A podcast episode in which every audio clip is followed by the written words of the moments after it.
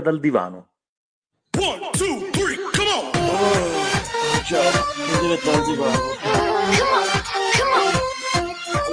come on!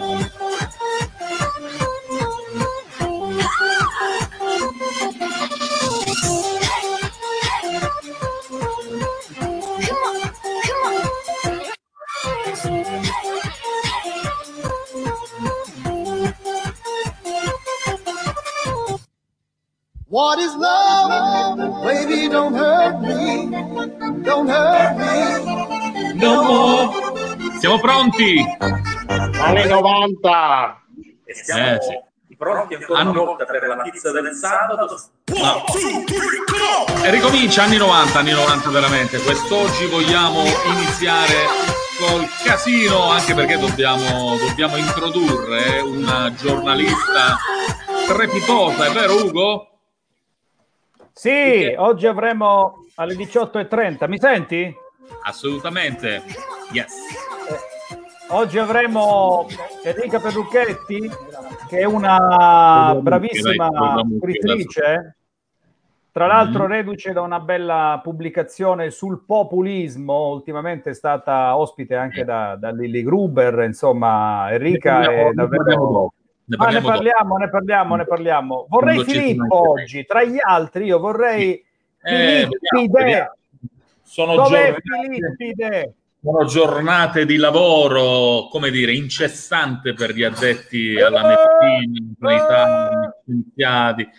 E noi invece lavoriamo molto, molto più di loro solo per decifrare i decreti. Vabbè, riavvolgiamo il nastro Benvenuti a Diretta dal Divano, puntata numero 47, diretta YouTube e Facebook. Domenichino, Ugo Floro e Christian e abbiamo un documento che Domenichino ci ha preparato. Io me la sono persa perché ieri a un certo punto, Ugo, sveliamo gli arcani. Fine trasmissione, a un certo punto io stavo già mezzo addormentato, a un certo punto arriva la notizia del decreto di Iole Santelli intorno alle 22 e, e, cominciava a serpeggiare ragazzi la diretta facciamo una diretta subito subito in diretta in diretta. Ho detto no no no ne parliamo domani. Quindi intanto si è bloccato si è bloccato Ugo quest'oggi, quest'oggi la linea sembra bloccato? no no no no. Sembravi bloccato però ti si vede proprio Caponaz! Dov'è il nostro Caponaz stai trasmettendo stai trasmettendo Grande proprio dal Caponaz dai, avete un po' di problemi di linea, ma pochissimi, dai. Per ora è un po' meglio, no? Domè io sì. almeno tu, tu vai benissimo, tu vai benissimo. Ma è una cosa, ma è una cosa incredibile. Io sto facendo una prova perché non, non esito a ritornare di nuovo ai dati e, e, e, e alle telefon. Cioè, oggi ho un computer tutto bello, nuovo di zecca e, eh, fa schifo, mi state dicendo? È questo quello che mi state dicendo? Sì, devo, chiamare Giuseppe, devo chiamare Giuseppe Rocca? Devi chiamare Pino Rocca, Pino, Pino The Rock. Pino The Rock ti, ti, verrà a fare l'assistenza, lui va anche fuori regione, grazie. Ma Pino, Pino, Pino li, vende, li, vende, pure Pino i computer. Okay, non so. No, non penso. Comunque li vende a livello professionale. Allora, Nino B che quest'oggi è eccitatissimo, non so per quale motivo, è tutto il pomeriggio. Pin, pin, pin, Devo togliere, ricordatemi di togliere le notifiche. Sentivo, al gruppo Stavo vostro. sentendo prima che venisse una sorta di sinistro esatto. verso da avvoltoio. Ah! Era, l'avvoltoio, Bertol, l'avvoltoio, Bertolami che si stava, Fluoro, che Fluoro. sulle nostre carcasse. Guarda, mi sono fatto il pizzetto per te, Fluoro, guarda. Eh beh, insomma, troppo, troppo gentile. Sei andato al parrucchiere, beato tu. O è venuto a trovarti sì, lui in, no, a casa? Il parrucchiere sono sempre io. fortuna. Però ritorniamo al discorso originale. Nino, intanto benvenuto. Stavamo parlando di decreto Santelli uscito ieri sera intorno alle 22, volevamo andare in diretta, poi abbiamo evitato, abbiamo detto va bene, parliamo domani. Per fortuna non l'abbiamo fatto perché sono arrivate una marea di decreti sindacali che hanno in sostanza ha reso quasi inutile quel decreto. Poi c'è stato un mezzo passo indietro, un mezzo passo avanti, il passo di lato, il passo a destra il passo a sinistra. Il, eh, addirittura il presidente del Consiglio Conte e Boccia hanno dichiarato che impugneranno il decreto della Santelli. L'unica cosa che io mi chiedo è: ma perché contro Zaia? In un, come dire, presidente di una regione come il Veneto, dove ci sono fior fior di numeri no? che non abbiamo in Calabria. Perché contro Zaia non è stato detto assolutamente nulla e sono potuti andare a lavorare, eccetera, eccetera? Questo lo lasciamo ai nostri ascoltatori che intanto salutano. Però, Salutiamo Franco, decreto Conte però, Santelli. Ok. Oggi parlavo Vole... di una cosa di Zaia con, con, un Veneto. Mi diceva che Zaia ha questo, non mi ricordo se è un, un esperto, comunque un sì, medico o qualcosa del genere, che per giunta è calabrese che, che, gli ha dato il, time, il timing giusto, cioè come sì, quando compra. Lo diceva anche Filippo nella nostra trasmissione. Ah, il problema okay, non è quello, lui ha fatto le scelte giuste, molte volte ha, ha, fatto prima lui e poi ha seguito il governo, però non riesco a capire perché Zaia può andare contro i decreti nazionali e la Santelli non ci può andare. Ascoltiamo proprio la Santelli pochi minuti fa. Dov'era Domenico? Tu hai mandato il. Uh, alla 7, alla 7. Ospite alla 7. Allora, l'ascoltiamo qualche minuto, ok? Eccola qui. Provata, come sta? Sto bene, sto bene, Tiziana. Al centro di grande attenzione, diciamo, in queste ore, perché già oggi... molto di più di quando immaginassi. Eh, però lei da oggi ha deciso di aprire bar e ristoranti. Mi dice Aperto. perché? Me lo spiega bene? Allora, io ho adottato questo tipo di politica sono, ho adottato delle ordinanze molto più restrittive, anche di quelle nazionali, in tutto questo periodo, cercando di chiudere la Calabria. I calabresi hanno reagito molto bene, hanno rispettato molto le regole e noi abbiamo avuto dati di contagio abbastanza bassi. Ora bisognerà reiniziare la vita convivendo col virus. Mm. Questo è il tema. Quindi consapevolezza della prudenza, della, delle precauzioni necessarie, però c'è un dato, l'Italia non è uguale, ci sono situazioni come la Calabria in che condizioni è dal punto di vista del contagio? Adesso mi dai i numeri? È una delle, tra le regioni del sud, tra le grandi regioni del sud, una di quelle messe meglio effettivamente. È totale dei contagiati 1102, di cui dimessi e guariti 263, ci sono stati 86 decessi e al momento, dati aggiornati a tardo pomeriggio di ieri, sono 6 le persone in terapia intensiva. Ciò non di meno dice oggi il Premier, ieri già c'era stato un incontro con il ministro Boccia che vi aveva invitato ancora per due settimane ad adottare provvedimenti comuni, oggi il Premier Conte ha detto sia alla Camera che al Senato che i provvedimenti che fanno un passo avanti, cioè le fughe in avanti delle regioni, sono dei provvedimenti improvvidi. Ha usato anche l'espressione azione illegittime. Allora, io pongo questo tema. E noi abbiamo, avete dato i numeri del contagio, noi non abbiamo contagi autoctoni. I contagi che abbiamo avuto sono stati solo contagi di ritorno, cioè delle persone che sono tornate dal nord magari o da altre regioni. Esatto. Mm. Eh, però eh, il problema è, eh, Tiziana, che nell'ultimo DPCM il governo scrive che è vietata la mobilità interregionale, poi è consentito il ritorno nelle proprie residenze, nei propri domicili, nelle abitazioni. Cioè il governo che oggi mi dice attenzione perché stai facendo un passo improvvido e rischi di aumentare i contagi, in realtà contemporaneamente mi ha aperto a un ritorno indiscriminato e senza alcun tipo di controllo. Brava. Brava aggiungo, su richiesta della protezione civile e del Ministero dell'Interno, nelle regioni del sud si stanno attrezzando dei centri Covid per immigrati, cioè il governo contemporaneamente in Calabria, dove abbiamo fatto tanti sacrifici, mi manda 50 immigrati in situazioni non di salubrità. Allora io da allora, aspetti, aspetti solo un attimo, Presidente, perché così mettiamo il punto sulle varie questioni. Chiedo aiuto anche a Luca Telese su questo punto. Sentiamo la, la, l'intervento di Telese e poi torniamo. Noi abbiamo pochissimi contagi, questi contagi ci sono arrivati da fuori. Il governo che mi dice che sto facendo una cosa illegittima e improvvida, mi sta dicendo che possono tornare quelli che vivono a Milano eh, alla loro residenza se la loro residenza è in Calabria. Quindi mi sta mettendo in pericolo, come era già accaduto in passato. la residenza. No, la residenza è il domicilio, certo, l'abitazione. Bene, possono tornare a casa se quella è casa, questo è il provvedimento del governo. E dopodiché, quindi lei dice, sarà più grave quello, più pericoloso quello il fatto che io riapra un bar o un ristorante con tutte all'aperto, all'aperto e rispettando tutte le regole, Guarda, il distanziamento e i dispositivi? Prego, Telese. Ti faccio un esempio molto chiaro che spiega perché non è insensato quello che dice la Santelli.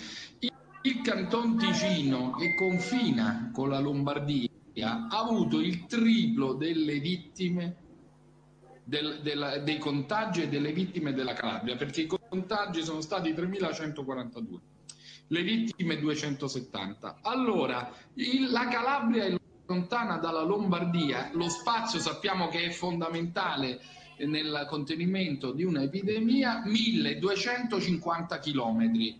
E allora la mia domanda è, ma se sei a 1250 chilometri dalla Lombardia e, e, è possibile che tu possa avere una profilassi, delle misure diverse più allentate eh, rispetto a una regione che confina? E fra l'altro in Svizzera sono stati molto attenti ma hanno riaperto con tutte le protezioni, ci sono le foto dei parrucchieri, io sono andato a controllare sui siti con dei caschi che sembrano eh, dei, dei, dei chirurghi di sala operatoria però con le protezioni protezioni aprono il Canton Ticino. A me l'idea che il governo consenta alle regioni più lontane, meno contagiate, come la Calabria, di avere delle dimensioni e delle prescrizioni mm. diverse mi sembra puro buonsenso. Buonsenso. Dopodiché le chiedo però, siccome il ministro Boccia ha detto, Presidente, che impugneranno cioè che o c'è il buonsenso, la capacità di aspettare, tutto sommato si tratta di due settimane, dice il Ministro e ribadisce oggi Conte, e poi eventualmente si viaggerà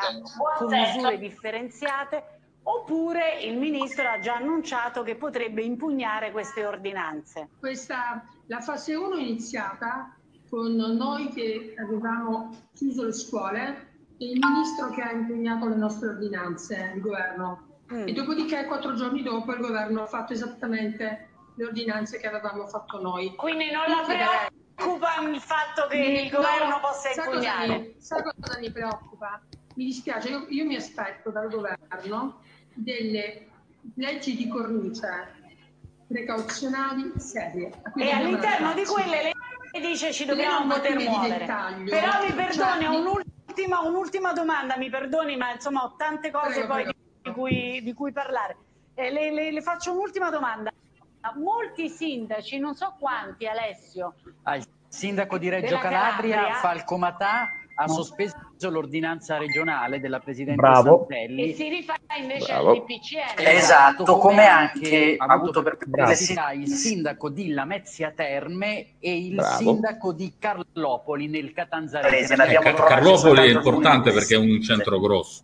Perché poi i sindaci in realtà, insomma, il sindaco di Reggio Calabria mi sembra importante, perché poi hanno pensato che è meglio il DPCM? Ma so, perché allora, c'è una cosa molto particolare. Appena io ho fatto l'ordinanza si è scatenata una questione tipicamente politica, con un'ordinanza eh. già alla regione.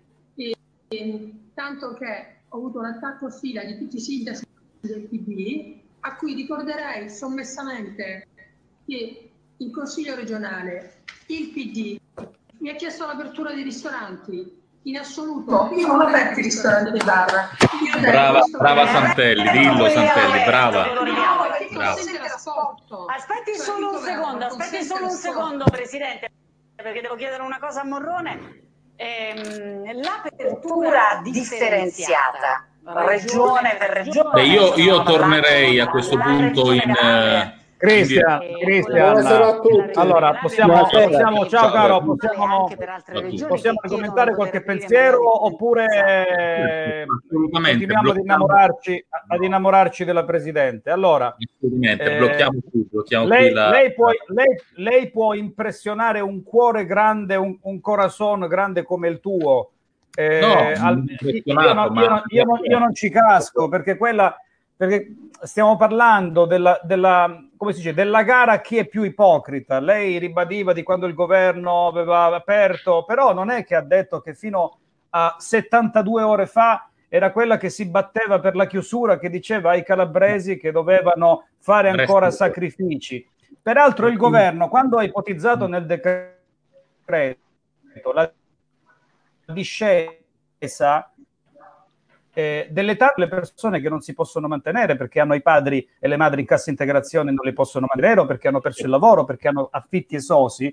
Beh, lei se ne, se, se n'è fotticchiata, quindi voglio dire, stiamo a fare un po' la gara tra stiamo a fare un po' la gara tra, tra, tra, tra, tra ipocrisia. Io con, condivido perfettamente di centrodestra l'ipocrisia di sinistra. Sì, ma ragazzi, la eh, questione eh, comunque, è questa. Non, non è vero. Non condivido in pieno il uno allora, un altro. Senza sovrapporti, eh, qui ognuno ha le sue idee, non so, una mano. E alziamo la mano. poi Ugo non. Ugo, non riusciamo proprio a capire niente di quello che eh, dici. Purtroppo allora, la tua linea allora, non è. Noi abbiamo. Vabbè, lo buttiamo, buttiamo giù. Ugo, ti Ugo, buttiamo la tua giù. linea è pessima. Ugo, sì. la tua linea è pessima. Si dovrebbe spostare, secondo me. Anche la linea oggi non è d'accordo con Ugo. Io lo devo dire, questa volta sono stato d'accordo con, con Iole Santelli. Scusate, no, io, io, di solito. Io io, io dico io, solo io, che non sono del PD, tutti i sindaci no, che ha detto non sono no, del PD, non è vero. Vai, Nino, scusa. Diceva di noi, allora, io sono invece d'accordo con, con, Ugo, in parte. In parte no. Cioè, l'ordinanza pienamente d'accordo, a metà, pienamente d'accordo a metà. A me, sono pienamente d'accordo con Ugo. Allora, completamente d'accordo con Ugo. Inoltre aggiungo che molto probabilmente la Santelli ha sbagliato i tempi. Nel senso che tu non puoi emanare un'ordinanza alle 11 della sera che entra in vigore la mattina alle, alle 7. Vabbè, ma quello cioè, lascia perdere l'orario. No, no, no, non lascia perdere. Ma non è una questione di orario. È, è, è, proprio la criticità dell'ordinanza che fa pensare che è fatta solo ed esclusivamente per dar fastidio politicamente a qualcun altro. Era primo, era perché io l'avrei accettata. La l'avrei... Dopo, o la mattina prima, qual era la differenza? Ma me lo fai, me lo fai. Allora, innanzitutto le persone aspe- aspettavano un'apertura sicuramente dopo il 18. Quindi nessuno è pronto per, nessuno è pronto per aprire domani mattina. Quindi, quantomeno, non sei d'accordo con le aperture eh, allungate dal governo? Allora dici il 4, il 5, considerato che noi abbiamo un contagio e via dicendo tutta l'ordinanza, riteniamo di poter essere pronti per poter partire di Beh, nuovo. Al di, là, al di, là, il problema, al di là del giorno, se il 21, il 29, il 24, il 4, qui il vero succo. Ma io del... farei una domanda alla Santelli: ma la sanità calabrese, la sanità calabrese è pronta a subire una crisi sanitaria?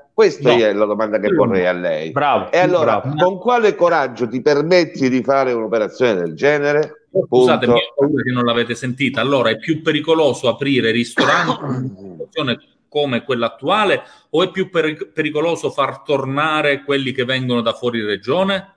Soprattutto tornano in quarantena quelli che ritornano, ritornano in quarantena.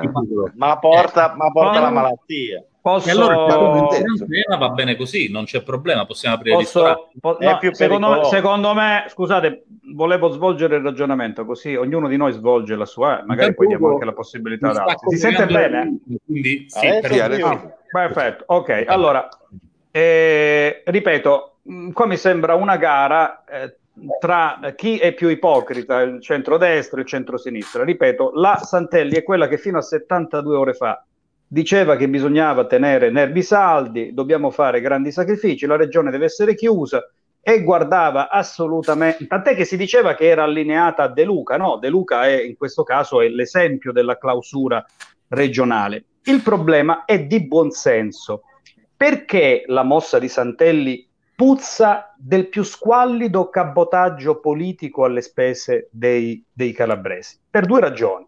Perché la prima forse... è per No, ma che, che, che, me ne frega, figurati. Mi è, pure, mi è, pure, simpatico Silvio Berlusconi in questo momento, però avesse, avesse un pelo di Silvio Berlusconi. Io dico una cosa, eh, puzza, di, puzza, di, accordo politico, di speculazione politica a ribasso nei confronti dei calabresi, non tiene conto del rapporto delle autorità sanitarie che hanno detto ragazzi andateci piano con lo sbraco, perché altrimenti rischiamo di avere diverse centinaia di migliaia di persone non solo infettate, ma malate e suscettibili di andare in terapia intensiva. Terza cosa, che cosa sarebbe eh, successo se noi avessimo aspettato fino alla prima decade di maggio, quindi due settimane piene nelle quali la situazione si può stabilizzare, dando anche il tempo alle attività la cui apertura è prevista in questo decreto, in questa ordinanza, di organizzarsi.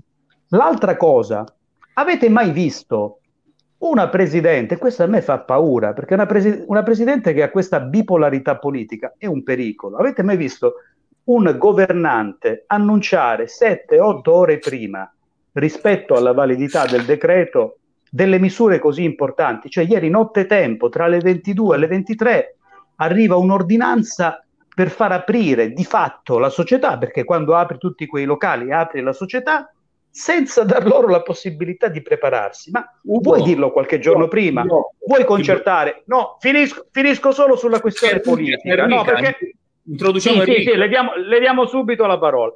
La questione politica, la questione politica, ecco perché c'è stato questa accelerazione, questa accelerazione nei confronti anche dell'asse Salvini-Meloni.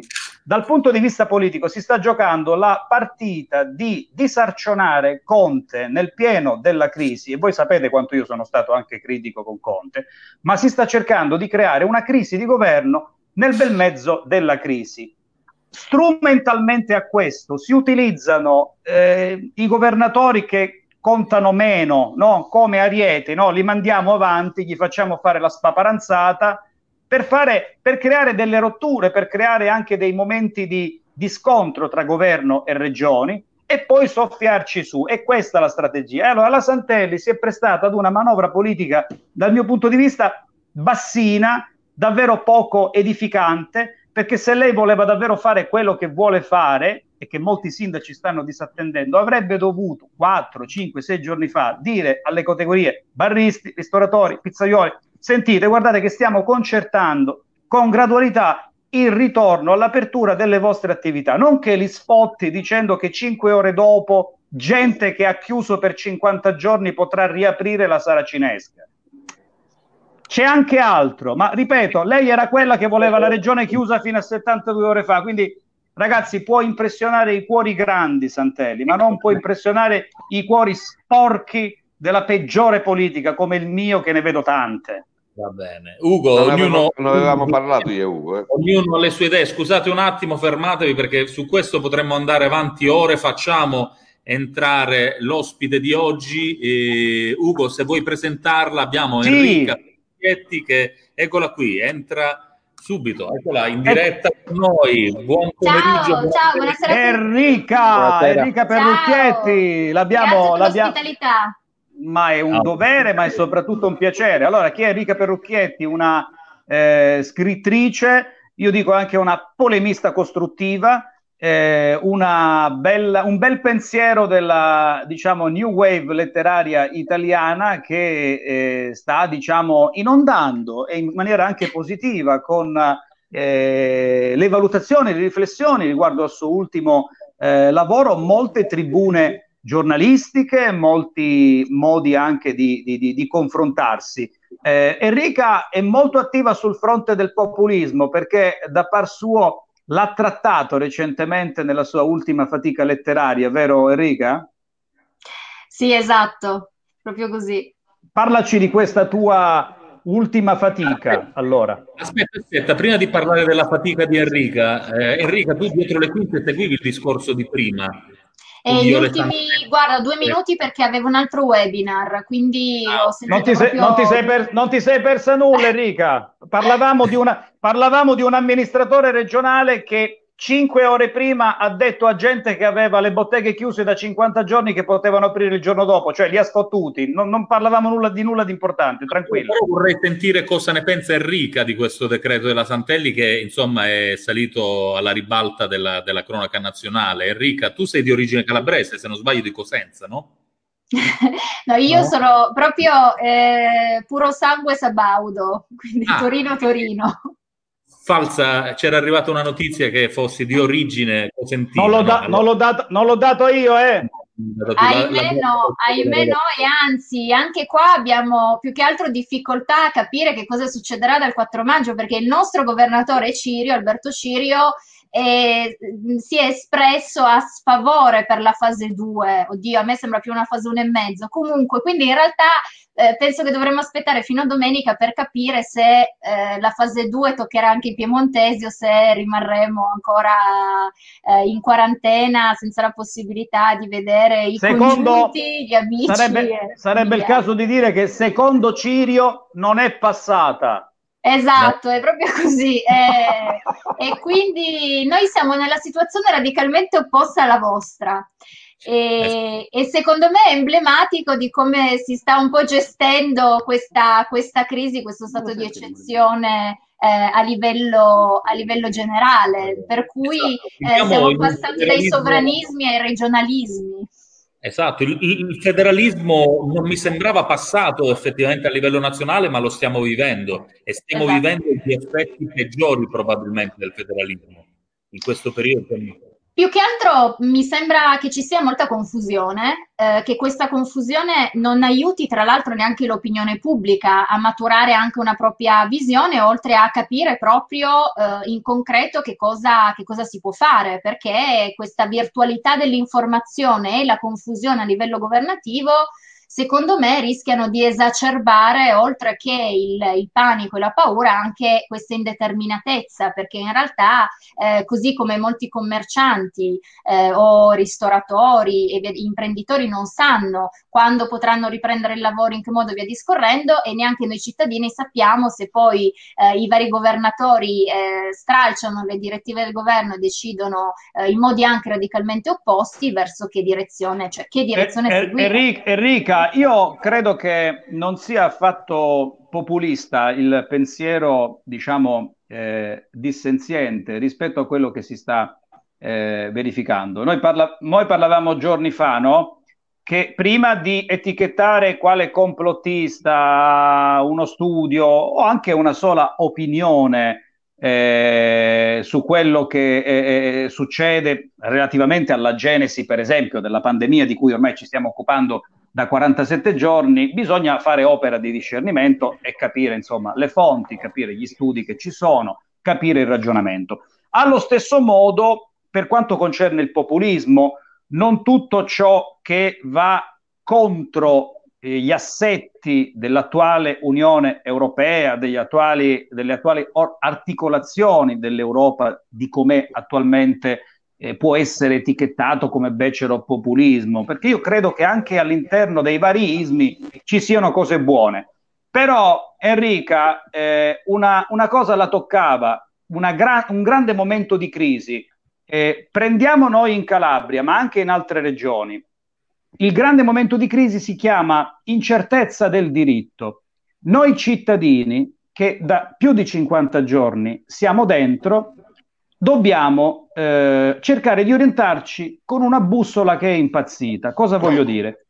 Abbiamo un governo che statuisce, o meglio, decreta un determinato pacchetto di nomine.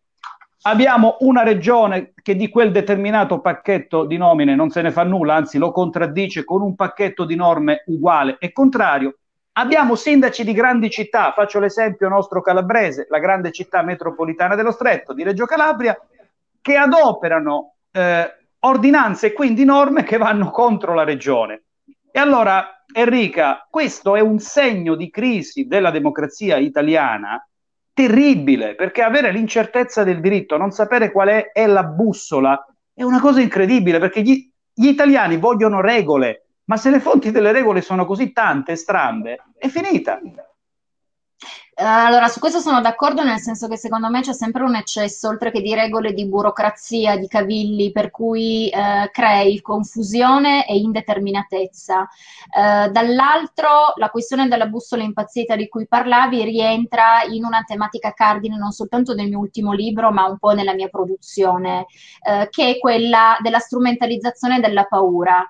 Eh, io temo che eh, si sia generata molta, la, si sia esacerata esacerbata la percezione della, della, paura per poterla poi strumentalizzare e strumentalizzare lo stato di eccezione come un pretesto eh, per poter stringere da un lato le maglie del, del controllo sociale e dall'altro per fare disfare a piacimento eh, nelle, nelle, varie, nelle, varie, regioni. E come dicevi tu, eh, nei populismi, sovranismi e i varismi ci sono sicuramente anche delle idee eh, positive su cui ci sarebbe da, diciamo, da lavorare, da dialogare, da confrontarsi, però purtroppo, come in tutti gli ismi, eh, vengono spesso strumentalizzate ad uso e consumo e vengono, tra l'altro, c'è un fenomeno che, secondo, che eh, a me ricorda moltissimo il bipensiero orwelliano, per cui un giorno il tizio dice la tal cosa, il giorno dopo l'esatto opposto, con un'elasticità eh, funambolica impressionante e sembra che però abbia detto detto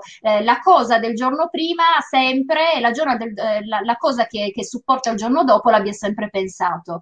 E questo genera schizofrenia, indeterminatezza e sono semplicemente dei metodi di bassa lega della propaganda. E io a oggi sto vedendo tantissima propaganda. Sì, Enrica, io eh, diciamo dando uno sguardo al tuo blog, eh, al tuo sito che stavamo vedendo poco fa in linea, enricaperrucchietti.it, vedo insomma molti argomenti veramente interessanti perché tu sei una scrittrice, lo ripetiamo, ma anche una, una blogger, no? ti occupi di fake news, eh, ti occupi di politica, ti occupi della fabbrica della manipolazione, un po' quello che stavi dicendo prima, ed è interessante questo lavoro che hai scritto con Gianluca Marletta, del governo globale. Se possiamo rivedere l'immagine, eccolo qua. Governo globale. Questo è, è, un concetto molto interessante. Noi abbiamo un amico che si collega con noi in trasmissione di tanto in tanto, che è un complottista. Lui studia le varie teorie del complotto e, e appunto spesso viene deriso. Come, cosa ti racconti tu di questo governo globale? Come, come ti sei trovata diciamo, a raccontare nell'Italia di oggi la storia del nuovo ordine mondiale. Qual è la tua esperienza?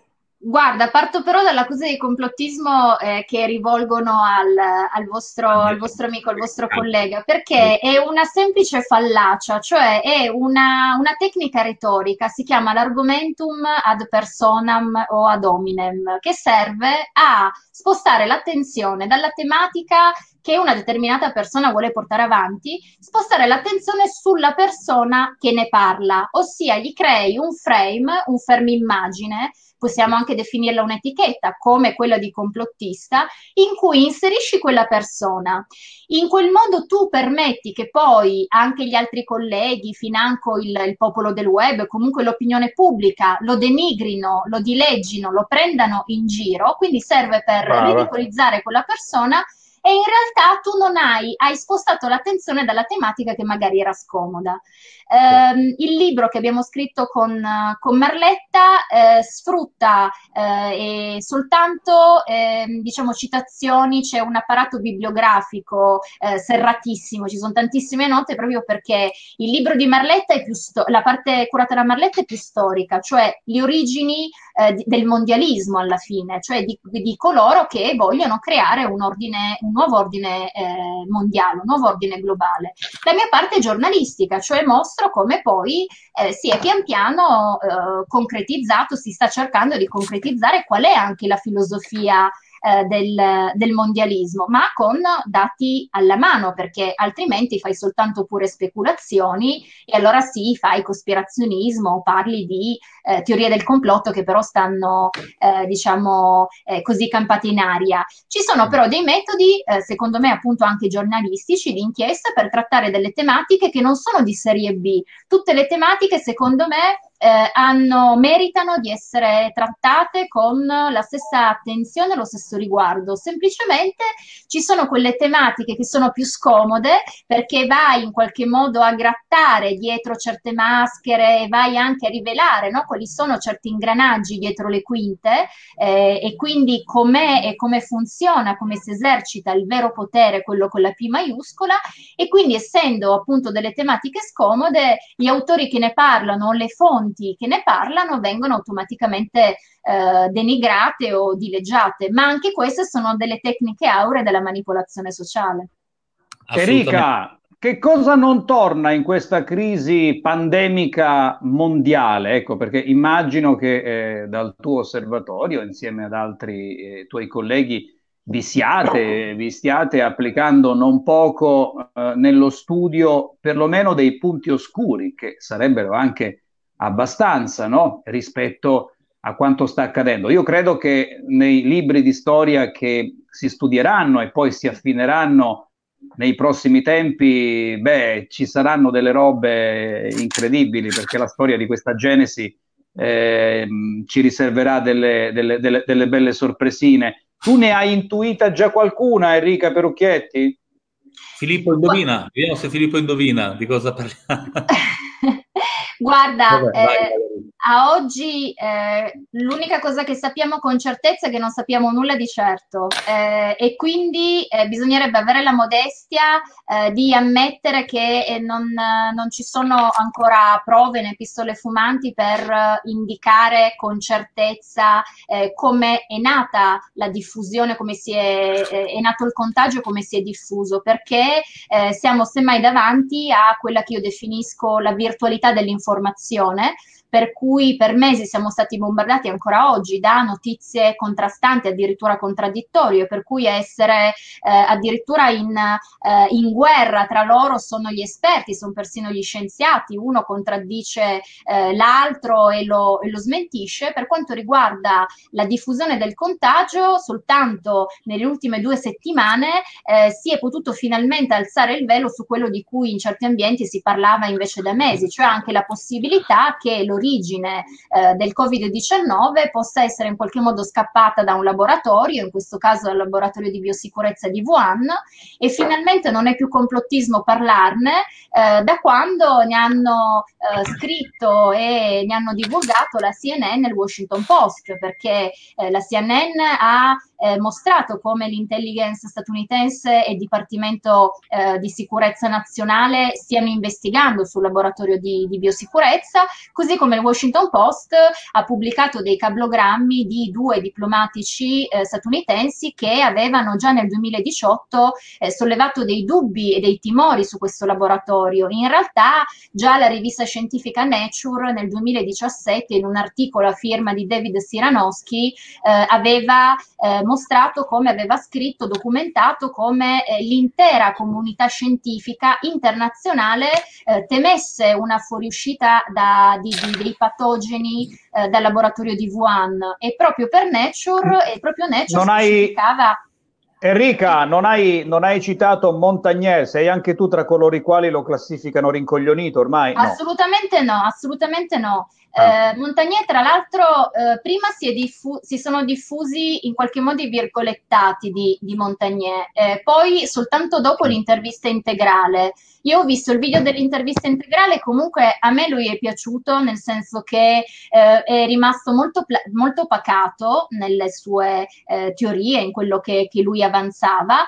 Eh, non sono ovviamente, non essendo una biologa né una virologa, in grado di accertare se quello che dice Montagnier possa essere vero oppure no, ma eh, da premio Nobel, da eminente scienziato, io sospendo il giudizio e in qualche modo, come si dice, eh, prendo come lecite le sue, mh, mm, mm, assumo come lecita la sua, la sua, teoria, anche perché non è stato né l'unico eh, né il primo a parlare della eh, possibilità che appunto eh, ci si trovi davanti a un virus chimera. A proposito, buonasera Enrica. Ciao, buonasera eh, Giuseppe. A proposito di questo discorso del caos, della teoria di complottismo di cui parlava prima, Volevo dire che la Lega in questo momento sta bloccando il Parlamento perché stanno facendo una protesta e leggo le motivazioni. In un momento così difficile non si può governare il Paese a colpi di decreti che non vengono discussi in Parlamento. La casa è la sovranità. La nostra occupazione è un atto d'amore per la democrazia e per le istituzioni parlamentari repubblicane, ridotte al rango di semplici notai in un momento in cui il confronto tra i rappresentanti del popolo e il governo dovrebbe essere valorizzato al massimo. Impediremo che il governo delle proibizioni diventi una specie di giunta militare sudamericana. Io ti proibisco di andare avanti, tanto li conosciamo. No, le abbiamo sentite e risentite e sono lì da ieri sera, insomma, hanno dormito, secondo loro hanno fatto un'occupazione, non so perché la polizia non li ha sgomberati. Forse no, no, non, non, non, si, non si può, non, si può perché la, la, la, la, Camera è, come si dice, guarentiggiata, è inviolabile, non possono entrare i poliziotti. I, le funzioni di polizia le fanno eh, i commessi, poi ci sono anche altri, ma nella, la Camera è inviolabile. Avete mai visto un poliziotto, un questurino andare ad arrestare un politico sì. corrotto, no, non, no, non si entra, è una garanzia. Occupare, non ho mai visto però, per, però, occupare, occupare però, la Camera. Allora, quello che, quello, quello che, vi dicevo prima, poi sentiamo anche Enrica su questo perché ovviamente c'è eh, una sua uh, proiezione, immagino anche eh, del suo pensiero su quella che è la, la, la, la politica, insomma, la storia politica che si fa la storia politica che si fa ci dice che è in atto un eh, tentativo di grande spallata da parte del centrodestra, con qualche timidezza di Forza Italia e con l'appoggio convinto di Matteo Renzi, che è ca- uno dei cardini di questa maggioranza, per eh, aprire una crisi di governo che potrebbe essere anche una crisi di governo al buio, perché qualcuno, secondo me, non ha capito ancora che non è che io faccio fuori il premier Cristian Maglia e subito entra Filippo, che è il mio eh, delfino, il mio gradito. Non, è, non funziona così, ci sono, c'è così, c'è una, c'è, ci sono le, le articolazioni della crisi, ci sono le procedure imposte dalla Costituzione e quindi non è che tu puoi aprire una crisi al buio in un momento di crisi fortissima epidemica dove muoiono eh, dalle 200 alle 300 persone al giorno e dove abbiamo, sembra in ballo, oltre 200.000 contagiati che potrebbero essere molti di più. Quindi che cosa sta succedendo nel Parlamento? Che Lega, Fratelli d'Italia, parte dei falchi di Forza Italia si sono resi conto che ci sono dei possibili alleati in questa crisi anche dalle parti del centro-sinistra. Il principale si chiama Matteo Renzi. Vogliono far fuori Conte e in questa logica di far fuori ascoltami, in questa logica di far fuori Conte, che secondo me in questo momento è un po' suicida, perché noi dobbiamo archiviare, santa benedizione, questa fase. Poi io, io non sono per la concordia, io sono per la democrazia all'inglese fortissima, piena di contrapposizione, dove, dove i partiti semenano sberle, ma nel rispetto della democrazia. Però io credo che le ostilità devono essere, devono riniziare quando il campo di gioco è praticabile, non quando è diventato una pozza, in questo caso è diventato il campo di un'epidemia. Per cui cacciatelo pure Conte, ma aspettiamo di arrivare a un momento in cui il paese può in un certo senso respirare. Mi sembra un po' improvvida, ma ripeto, quello che colpisce non è che Salvini e Meloni vogliano la testa di Conte e utilizzino anche i governatori senza struttura politica, senza grande personalità politica come Iole Santelli per farsi aiutare. A me impressiona che ci siano frange del centro-sinistra che vogliono aprire la crisi. Non mi impressiona tanto eh, Matteo Renzi, ma qualche spondicella all'interno, per esempio, del PD o da, tra i 5 Stelle. Guardate che non è molto carino quello che sta accadendo. Eh. Io, di, io, di, Renzi ne ero sicuro, comunque proprio, stiamo facendo proprio il contrario di quello che andrebbe fatto, cioè questo è proprio un momento di unità nazionale dove dovrebbero unirsi tutti, dobbiamo fare sponda uno con l'altro, collaborare, cercare di portare l'Italia subito al lavoro, come giustamente si dice, ma nel, eh, in una sicurezza che, che, che, che, no, che non ci porti ancora morti, no? Insomma. Invece questi stanno facendo proprio il contrario, c'è una divisione incredibile e secondo me stanno perdendo il consenso anche per, questo, per questa cosa. Met, mettici, oh ragazzi, metteteci anche il fatto che Salvini è impazzito da quando l'autorevole sondaggio diffuso dall'Huffington Post eh, ha praticamente dimostrato come in un mese Salvini abbia perso l'equivalente di un partito come Forza Italia, quasi del 6%, il 5,8%. Esatto.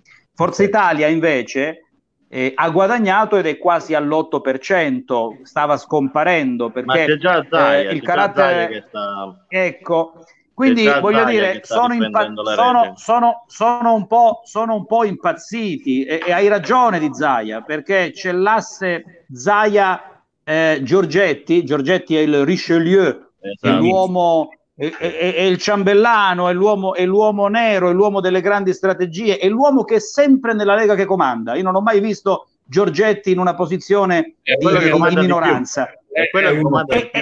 e, e, Giorgetti, e, Giorgetti, secondo me sta preparando, non dico il, il putsch da questo punto di vista politico, ma sta preparando uh, le, premesse, le, premesse, per un Salvini eh, decadente, va bene? Perché purtroppo è così, Salvini ha perso, ha perso un sacco, adesso la Lega non può perdere tutto, tutto il vantaggio che ha, ha, messo da parte fino adesso e sicuramente Zaia sarà l'uscita, la nuova, la, il nuovo Salvini. Però ragazzi, al di, di, al di, là della Lega e al di là di Matteo Salvini c'è l'altro Matteo che citava prima Ugo che oggi in Parlamento eh. appunto tirato apertamente contro, contro, il Premier Conte e vedevamo appunto Enrica ha scritto un altro eh, diciamo un altro lavoro interessante, la biografia non autorizzata, il lato B di Matteo Renzi. Il lato B è anche il lato oscuro di questo, di questo oscuro politico che aveva il 40% col 2. Ecco, ecco, ecco, ecco, perché sorrideva Enrica, perché capita un po' come il calcio sui maccheroni. vai, vai. A Matteo. In realtà la B stava, il lato B, la B sta per Berlusconi, ecco. infatti se vedete c'è il, l'ectoplasma di Berlusconi alle spalle, alle spalle di Renzi, quindi il lato B di Matteo Renzi stava eh, per il lato Berlusconi di Renzi. Quindi, eh, penso che ci sia... Gli attacchi, gli attacchi, diciamo, un po', tra virgolette, nascosti attraverso il decreto della Santelli, eccetera, potrebbero essere guidati e coordinati da Berlusconi. E poi, e poi, e poi io chiedo così da due domande in una. Enrica, eh, in questo tuo lavoro, peraltro recentissimo, non remotissimo, eh, c'è eh, tanta roba per poter leggere il Matteo Renzi di adesso. Sai perché ti dico questo? Perché non mi sembra cambiato. A me Renzi sembra sempre colui il quale quando c'è un funerale vorrebbe fare il morto. Sì, ma infatti nel libro puntavo molto su questo aspetto ambizioso uh, di, di, Renzi, che e già allora prevedevo che si sarebbe bruciato in, in poco tempo, proprio in virtù uh, da un lato di questo suo carattere appunto ambizioso, che l'ha portato in breve tempo al pantheon della politica, ma anche poi a, a crollare. E dall'altro lato e, e, poi anche la questione che, per esempio, lui non ascolta, non ascolta diciamo, i consiglieri, le persone che gli stanno attorno e si circonda di yes men. Eh, per la questione dei due Mattei più il, il Silvio, secondo me c'è un, un, filo rosso che li collega ed è Denis Verdini.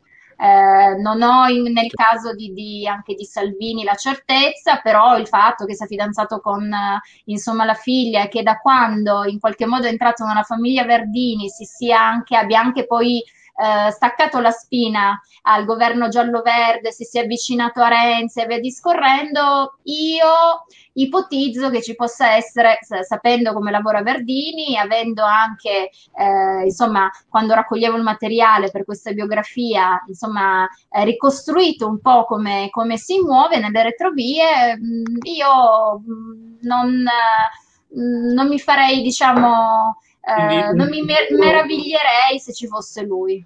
Un futuro partito di unità nazionale centro-destra-sinistra con Renzi a rappresentare la sinistra, Berlusconi il centro e Salvini la destra. Sì, ma poi Renzi non è mai stato di sinistra, secondo me. Brava, brava. Comunque, un, un, se permetti un errore l'hai fatto anche te. Perché io, io, un libro con la faccia sua in prima, non, non lo comprerei mai, per, perdona.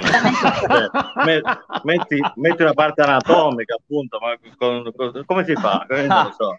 Però qui è un'espressione intelligente. Eh, vabbè, ti gente quando vuoi, non lo so. Ragazzi, no, Enrica, come, come finirà? Enrica, come finirà? Gliela daranno questa spallata? Sapete perché chiedo ad Enrica, che è anche una, una fine conoscitrice del panorama politico? Perché, guardate, in quanto c'è, intanto c'è questa spallata, in quanto l'atteggiamento della maggioranza e di Conte non è che è stato linearissimo, noi dobbiamo essere anche eh, per cercare, tentare perlomeno di essere obiettivi, perché altrimenti diamo addosso al centrodestra che nel mezzo di una crisi vuole preparare un colpaccio che ci eh, riporta al buio, in una crisi al buio, e non è neanche giusto leggerla così. Il problema è che il centro-sinistra più il Movimento 5 Stelle ha precostituito anche l'alibi di quello che sta succedendo adesso, perché eh, senza andare nel tecnico, per quanto formalmente giusto, per quanto for- solo formalmente giusto il decretare continuamente i decreti, i DPCM e via di seguito, hanno di fatto levato eh, dal contesto del dibattito la dialettica necessaria costituzionalmente tra esecutivo e legislativo. Questi due poteri non hanno confabulato, non hanno dialogato, ma non si sono neanche confrontati duramente, lo stanno facendo soltanto adesso. E allora il fatto che si sia andata avanti con la decretazione d'urgenza o i DPCM hanno messo non pochi nella condizione di poter dire, beh, arrivano i dittatori, quelli che governano solo con i decreti, quelli che non sentono il Parlamento, quindi un po' di scuse, ragazzi, un po' di scuse, un po' di alibi, un po' di motivazioni, e alcune anche serie, anche il governo le ha date a, a, a Salvini e al centrodestra. Enrica, non so che cosa ne pensi. Ma allora, a parte il primo di PCM, eh, non mi sono piaciute eh, molte mosse del, del, governo perché mi è sembrato che in qualche modo utilizzasse, come dicevo prima, come pretesto lo stato di eccezione per eh, stringere sempre di più le maglie del, del, controllo, così come non mi sono piaciuti degli atteggiamenti eh, troppo fumosi, ambigui, eh, soprattutto poi da un punto di vista economico. Detto ciò, dall'altro eh, soprattutto per quanto riguarda la Lega, sono stati i primi a, eh, ad avere delle idee balzane sul, pensiamo a sorveglianza coi droni e, e altro, sono stati proprio i, i, governatori leghisti e quindi anche qua mi sembra che stiano un po' abiurando a, a, quello che volevano fare prima e che probabilmente avrebbero fatto se fossero stati al, al governo, strumentalizzando la situazione di adesso. A me sembra però che adesso non ci sia la possibilità concreta di una spallata perché mi sembra che Berlusconi si stia mh, dileguando dalla, eh, dall'asse eh, Meloni-Salvini, quindi non penso che, che la, la, spallata sia, sia possibile. Eh, allora, un attimo solo Posso... perché Piero chiedeva già due volte la parola, già su un altro argomento l'abbiamo... l'abbiamo... Invece su questo argomento, sulla domanda che ha posto Ugo, tu se fossi al posto di Salvini e della Meloni, in questo contesto storico molto particolare, daresti la spallata al tuo avversario per prendere tu il timone e trovarti infognato più di quanto ti stai autoinfognando? Punto cioè, interrogativo. Cioè, cioè tu dici che stanno cioè, facendo... Secondo te Salvini oggi dà la spallata a Conte con la situazione che c'è e con la situazione che si potrebbe ricreare avendo lui in mano poi il timone? Oh, ragazzi. Ah, ma ma secondo me è solo propaganda, non vogliono dar veramente la spallata. Brava, solo è... propaganda e rimane propaganda perché non possono prendere il timone. Prendendo il timone loro andremo veramente alla deriva.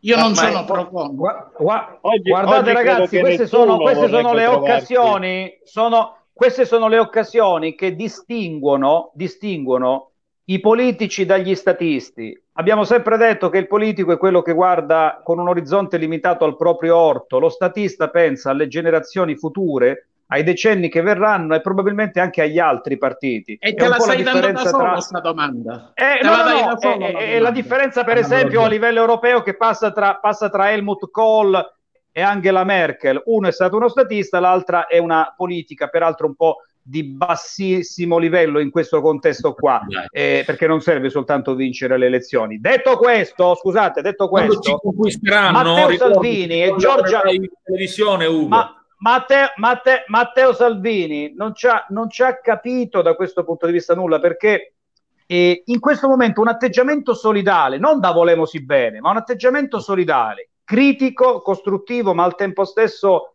vicino all'istituzione governo, non al governo di, ma all'istituzione governo del paese, a mio parere pagherebbe sui sondaggi che sono l'ossessione della bestia comunicativa Salvini, pagherebbe molto di più di un propagandare sciocco, di un dire andiamo a manifestare il 4 maggio in piazza del Parlamento, però con le, però con le mascherine, eh? cioè facciamo l'assembramento, ma con le mascherine, saremo 100.000, ma con le mascherine. Quindi, secondo me, la collaborazione paga di più. Chiedetelo al leader dell'opposizione del portoghe- portoghese E il Portogallo non è un paese eh, eh, da terzo mondo, come stanno andando i sondaggi lì, dopo che ha dato la disponibilità critica, ma ha dato la disponibilità al proprio Premier. Pre- chiedetelo Comunque, loro come stanno andando. No, le cose. fai, fai la differenza e vedi la differenza nel locale. Berlusconi non è a favore del governo, ma non va contro il governo perché lui è molto fine ed è un politico rispetto a Salvini e rispetto alla Meloni. Loro due, oggi dando la spallata a Conte, con oh, il benestare di Italia Viva e di qualche personaggio del PD e del 5 Stelle, si auto, eh, disintegre- eh, autodistruggeranno. Bravo, nel giro di pensano i a casa, infatti. a Sciacallati- breve termine sarà ancora peggio di come stiamo vivendo oggi, signori. E faccio una parentesi: oggi alla mezza termine le persone in bicicletta e le persone che correvano non hanno capito che era da giorno 4 e non da oggi. Vabbè, ma Io ti invito lo- a venire sulla zona mia e vedi le persone che camminano con la bicicletta e Però camminano. non l'ho capito neanch'io. Io, siccome non capisco, resto a casa. Però non l'ho capito neanch'io da quando si può fare sport o no. Ora si può andare Da oltre la quattro. distanza dei 200 metri. Da No, giorno 4. è un'altra cosa, però mi pare che oltre la distanza dei 200 metri si può già andare, o sbaglio? No, mi sono sbagliato pure su questo, vabbè. Cioè, sto capendo niente, troppi Io no- guarda, io ho in dubbio, nel dubbio, io aspetto pro reo in questo, no, no, no, nel dubbio aspetto il 4 e vado sul sicuro, sempre che il 4 sia sicuro a norma di decreto. E- Enrica, Qui, qui in Romania Allora, è il 15. dobbiamo Io aspettarci qualche altro stravolgimento. Eh, Quella Io la per non urtare nessuno ho smesso di andare a correre, ci andavo tutte le sere, già da febbraio, perché già temevo le secchiate Eh. d'acqua, gli insulti o i fenomeni di delazione, quindi Perché a eh, Torino torna- già da febbraio- in Piemonte già da febbraio c'era una situazione tesa, perché da noi, per esempio, in Calabria da metà marzo, direi, dalla prima settimana sì. di marzo. No, no, da qua da- già da febbraio, sì, sì, sì, sì, sì, al- qua al nord, sì. Quindi, dato che si stavano già creando, poi tra l'altro, insomma, c'erano già i vigilantes sui balconi, gli psicopoliziotti, ho detto evitiamo così non urtiamo nessuno e, e Era vediamo. quella divisa. Hanno la Es- divisa. Esatto, esatto. Sono stati gavettoni e robe del genere, quindi... Eh il piano, il piano dei governatori che eh, vadano ad anticipare quello che ha detto il, go- il governo centrale, no? Da ignorante ti parlo, eh, e spero che mi sbagli in, ma- in maniera grossa. Nel momento in cui risal- risaliranno i contagi, specialmente qua in Calabria, che fine fa la Santelli? Che Eh, fine farà? Eh. Che fine farà? Dimmi. Piero, Oggi c'è, Eh, c'è il pazzo di turno, c'è il pazzo di turno Può vincere o perdere. il pazzo di turno che non ha ricevuto la, la cassa integrazione ci posso stare, che ha fame. E domani quando a, a- a questo stesso personaggio gli, gli si ammala un caro e, e lo perde, che fa? Vabbè, lo vedremo. Io mi auguro naturalmente, mi auguro, Però no, mi non, auguro non non- non- non dobbiamo, non dobbiamo, ci non dobbiamo Piero, Piero, hai ragione. Non Non dobbiamo passeggiata, tra, non dobbiamo dividerci tra santelliani e antisantelliani, non è il No. caso, non, non è, no, no, no, no, no, no, non dico riferimento. Però, però, è per-. C'è la di- salute, eh, Ugo, che tu però- riapri, che tu riapri e dopo 15 giorni devi richiudere. Però, non però vedete, vedete ragazzi, il, vedete, ragazzi il, il- il ricordo, il ricordo degli aperitivi milanesi, dei navigli inondati Eh, di bravo. politici del PD, della, del- dell'intelligenza con eh, la, la R moscia e poche idee, oppure quelli vicini a Gori, il sindaco Fighetto di, di- di Bergamo che faceva eh, gli spot della, della- della zona per mandarli in Cina e dicendo eh, Bergamo is running, no? nel momento in cui Bergamo diventava una polveriera virale, ecco, eh, il ricordo di queste stronzate che hanno provocato poi a distanza di tempo eh, quelle catombe, perché anche aprire Milano in quel momento, aprire la Valseriana in quel momento è stato eh, fatale, è ancora troppo vivo per poter stare tranquilli pensando che sia tutto aperto da domani. È E stata molto saggia la posizione, la posizione Ma- di- di Boccia, la posizione di Boccia eh, è stata molto saggia allorché ha ribadito un principio. Arriviamo verso la metà di maggio, al massimo fino al 18 e poi pensiamo allo scaglionamento della riapertura delle regioni sulla base di quelli che sono i dati anche epidemiologici, i dati del, del contagio. Ugo, a proposito di dati, però, sentiamo un attimo Filippo, così proviamo a capire dal punto di vista scientifico dove siamo arrivati. Filippo ci ha mandato i dati, quindi li analizzeremo e sono i dati a livello nazionale, ma vorrei capire anche, quindi eh, allora Enrica, Filippo si occupa appunto di, di farmaci ed è quello che, eh, che, ci dà un parere, diciamo, più, più vicino a quello della scienza. Poi abbiamo vari ospiti, abbiamo avuto vari ospiti eh, scienziati, dottori, ricercatori e quindi insomma oggi abbiamo Filippo, parliamo con lui. Filippo, tu questo decreto questo decreto, lasciamo perdere la Santelli, ma diciamo i decreti dei governatori che sembrano, tra virgolette, più li, eh, liberali nel senso delle aperture dei ristoranti, aperture dei bar e quant'altro, chiaramente tutto con la massima sicurezza, distanze, mascherine, misure della temperatura, eccetera. Tu come, come la vedi? Io la vedo positivamente, nel senso che dobbiamo, dobbiamo ricominciare, dobbiamo ricominciare.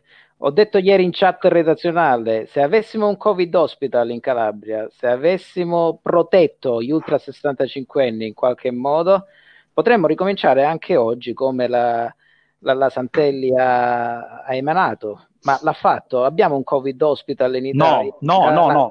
No, Fili- no, Filippo, no, non, mi sento, no, Filippo perché... non mi sento confidente a dire ricominciamo domani, perché ovviamente quando si ricomincerà ce la dobbiamo aspettare la seconda ondata, non è una, una ipotesi peregrina di avere la seconda ondata. Filippo, abbiamo, abbiamo soltanto le pessime gestioni delle case di cura di Chiaravallo e Torano. Tra l'altro, to- eh, Chiaravalle ha fatto registrare il ventisettesimo morto proprio, credo, nella giornata di ieri. Hai capito, Filippo? Ma Covid Hospital stanno litigando, stanno litigando burocrati e politicume. Politicume acronimo di politica più pattume, eh, con una struttura che già c'è, anzi ce ne sarebbero anche delle altre, come abbiamo detto. Quindi non abbiamo il Covid-2, come giustamente dicevi, indispensabile per la fase 2 di questa epidemia. Esatto, eh, la, i, le RSA rientrano nella protezione degli over 65, che sono la fascia della popolazione più debole in questa pandemia. Quindi se noi riusciamo a proteggerli, noi potremmo riprendere la produttività oggi. E questo è un commento più che scientifico, eh, economico, politico, penso. Eh, dal punto di vista dell'ondata ce la dobbiamo aspettare perché non ci sono motivi che facciano pensare a una diminuzione della virulenza del virus. Quindi eh, quando ci sarà il libero a tutti, probabilmente l'R con zero risalirà e avremo una seconda ondata, ma grazie ai Covid hospital e alla protezione degli ultra 65 anni possiamo gestirla la seconda ondata. Se arriviamo alla seconda ondata totalmente impreparati e per l'ennesima volta il sistema sanitario regionale ha dimostrato di essere inutile e anzi dannoso, per, perché non hanno, in nessuna regione hanno preso delle decisioni tali da poter affrontare una fase 2 tranquilla, perché non c'è un Covid hospital, non c'è un piano di protezione degli ultra 65. Ma posso chiedere una cosa, Filippo? Quando mi parli di questa ripresa, ripresa della cosa, vuol dire che avremo ancora morti? Cioè, anche avendo un ospedale Covid-19, avremo ancora morti. Quindi noi stiamo dicendo, sì, dobbiamo aprire perché servono i soldi e mettiamo comunque in, eh, diciamo, eh, diamo per buono che avremo un certo numero di morti. È così? Diamo per buono che avremo un certo numero di infetti. Se noi gestiamo bene morti la cosa no. tra... Eh certo, no... Domenico, eh... No, oggi abbiamo una percentuale di contagiati sarà probabilmente molto. Oggi abbiamo avuto 250 decessi, eh, ne abbiamo, siamo arrivati a 27.000 come Italia, abbiamo avuto 27.000 lutti. Eh, se ci organizziamo con un Covid hospital regionale grande, quindi con posti di terapia intensiva, subintensiva e di regime ordinario solo dedicati ai pazienti Covid, la, mortalità, la mortalità potrebbe diminuire drasticamente. Filippo, Filippo, lo studio di cui abbiamo parlato e che ci ha anche scioccato, no? eh, sul quale studio che prevede addirittura i 151, dai 150 ai 156 mila malati in terapia intensiva, se il paese si dovesse aprire e sbracare più di tanto, e questo potrebbe addirittura accadere a giugno. Su questo studio, lo ripetiamo, Conte ha basato la mezza marcia indietro della deludente per molti di noi conferenza stampa di domenica dove ci aspettavamo più libertà e invece siamo stati un po' investiti da questa doccia scozzese di fatto di una continuazione della fase 1, della fase 1,5. Ma quello studio apocalittico di 150.000 eh, suscettibili di andare in terapia intensiva, secondo te è attendibile anche perché aveva una proiezione temporale a breve medio termine, non è che parla del, di ottobre-novembre. Eh? Allora, scusate la parolaccia, quello studio, fatto, quello studio, è stato fatto su un modello stocastico, quindi un modello prettamente eh, matematico e, e statistico. Eh, mm. Si parte dal presupposto che adesso abbiamo 101.000 pazienti attivi. Se dovesse ritornare un'altra volta l'R con 0 a 2,5 a 3 come era all'inizio, il raddoppio dei pazienti attivi è ogni 2,5 giorni. Cioè ogni tre giorni noi avremmo due, fra tre giorni 200.000, fra sei giorni 400.000, fra 12 giorni 800.000. Cioè, per arrivare a chissà quanti milioni di attivi, casi attivi a fine mese. Viste le percentuali di pazienti che vanno in terapia intensiva su, su pazienti attivi, quelli hanno fatto la percentuale e hanno detto potremmo potenzialmente avere 151.000 eh, pazienti in terapia intensiva. Ovviamente, ovviamente è solo un modello stocastico, è solo un modello statistico, non è, non è eh, domani succede questo, perché nessuno qui ha la, la sfera di cristallo. Ma c'è, sì, un, c'è, un, modello statistico pubblicato su Nature, cioè, cioè su, una, su una rivista peer reviewed, che è una rivista con un impact factor di 20, cioè la cosa, una delle riviste più importanti a livello globale. E, e purtroppo quando pubblichi quello è eh, l'onere della prova che è stato assolto, perché io ricordo che quando uno ha una teoria, l'onere della prova è data a, a, chi, a, a, Monte, il ponte di Montagnier. Se tu hai una teoria, l'onere della prova è data a te, eh, certo. non è data a chi cerca di confutarlo l'onere della prova. Non certo. so se... Questo, questo, per quanto riguarda le teorie scientifiche in medicina. Allora, scriveva Michelangelo Iannone il nostro ricercatore del CNR. In Italia è vigente un piano pandemico approvato da tutte le regioni e mai applicato. Prevedeva, tra le altre cose, la scorta di mascherine e respiratori, nonché la creazione di strutture adeguate. Questo piano, lo dico come l'ha scritto, è di dieci anni fa. Filippo, che dobbiamo fare con questi piani pandemici? Bravo, Sono bravo. un po' tipo i piani colore, i allora, piani... Bill, Bill Gates, Bill Gates è stato accusato di essere già a conoscenza della pandemia e del coronavirus. Bill Gates, grande uomo d'affari, non ha fatto altro che fiutare il business lì dove c'era una, una minaccia reale. Lo stiamo dicendo da vent'anni che nel 2050 si morirà più di infezione che di cancro. Perché? Perché il nostro sistema immunitario sta diventando debole, i virus, i batteri, e eh, i funghi stanno diventando sempre più forti. Chiunque di noi, anche chi non si occupa di medicina, ha sentito parlare dei superbugs, cioè dei batteri che non rispondono più a nessun antibiotico. Quando tu hai un'infezione da superbugs hai solo una prognosi, la morte, non ci sono altre cose ed è molto veloce, in meno di 14 giorni. Eh, questa minaccia dura da 20 anni, non è di ieri, e l'OMS e tutti quanti gli scienziati lo stanno dicendo a tutti quanti i governi, preparatevi, dovete essere pronti, dovete avere un piano nazionale per affronta- affrontare delle pandemie, perché prima o poi arriveranno. E il coronavirus non sarà l'ultimo, purtroppo, ce ne saranno altri, anche se noi riusciamo a sconfiggere il coronavirus, ci saranno altre pandemie e dobbiamo sconfiggerle. Enrica, Enrica, ti aspettavi sulla base di quello che dice eh, il nostro amico eh, Filippo eh, questa refrattarietà degli stati, soprattutto degli stati più, più importanti, più forti del mondo, nei confronti di pericoli che vengono paventati, vengono anche ben eh, eh, illustrati no? nelle loro articolazioni da, da quasi vent'anni. Cioè il mondo abbiamo capito che può cadere perché non ci sono vincitori, perché questo è un virus democratico, così come democratici potranno essere anche gli altri. Eh, perché non corre ai ripari? Eh, la stessa domanda la si potrebbe fare con riferimento all'inquinamento che ci sta divorando, nonostante una coscienza stia quasi un po' fiorendo, ma forse già troppo tardi. Cosa ne pensi?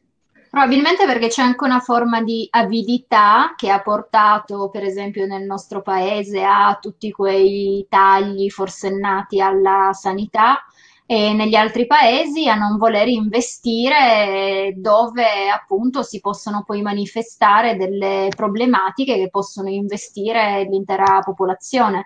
Mi sembra che ci sia sempre un po' quel divario tra eh, super ricchi e potenti che vogliono mangiare dove si può mangiare e in qualche modo non tutelare poi i propri cittadini. E mi sembra che questo sia eh, stato abbastanza lampante in questa crisi e dall'altro anche eh, la questione che nel momento in cui si palesa eh, una minaccia eh, ignota, eh, in, in, qualche modo indeterminata, diventa ovviamente anche più difficile correre ai ripari se, eh, come eh, tra l'altro stava eh, spiegando prima il, l'ascoltatore del CNR, i piani tra l'altro ci sono, ma poi non ci sono le, le risorse e quindi non vengono neanche attuati. Quindi magari in teoria eh, ci sono anche no, del, dei, dei, dei, piani, del, se pensiamo che per esempio eh, qualche giorno fa il Corriere della Sera in un articolo a firma di Monica Guerzoni ehm, interpellava il DG del Ministero della Salute Urbani che eh, per difendere il governo dalle accuse di ritardi parlava,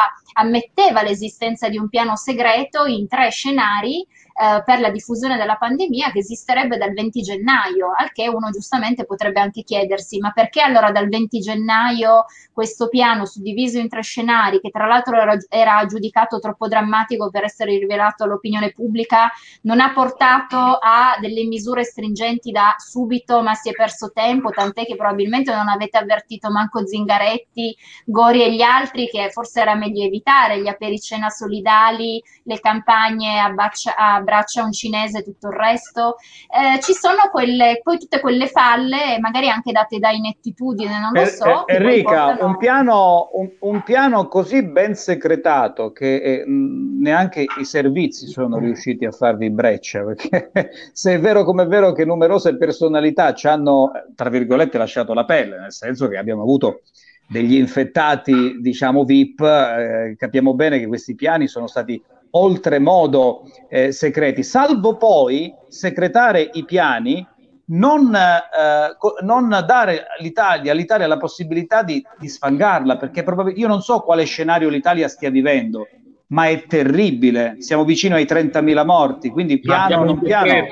C'è un decreto firmato 31 gennaio, quindi non è che sono eh, piani... certo il decreto l'hanno firmato loro il 31 di gennaio. Eh sì, però non, non si conosceva lo scenario di cui parlava Enrica. Però dopo, dopo, la firma del decreto eh, si è secondo me continuato a minimizzare, nel senso certo. che se ve, voi vi ricordate, Conte quando è andato dalla Gruber, per esempio, ha detto e ha risposto in chiusura di puntata che eravamo pronti, anzi prontissimi, mentre invece evidentemente non lo eravamo ed evidentemente questi tre scenari troppo drammatici, giudicati così, eh, sono le parole di Urbani, non, del, non, le mie, per essere divulgati all'opinione pubblica e quindi per essere eh, secretati, e, e forse eh, in qualche modo eh, c'è anche qua c'è una forma di interruzione di comunicazione o di volutamente, volutamente di oscuramento. Abbiamo, di, sempre detto, abbiamo sempre detto che l'Italia ha perso un mese, no? Non vogliamo fare la retorica del dopo, però no, che però... quel mese, tutto il mese di febbraio, poteva essere importante, no?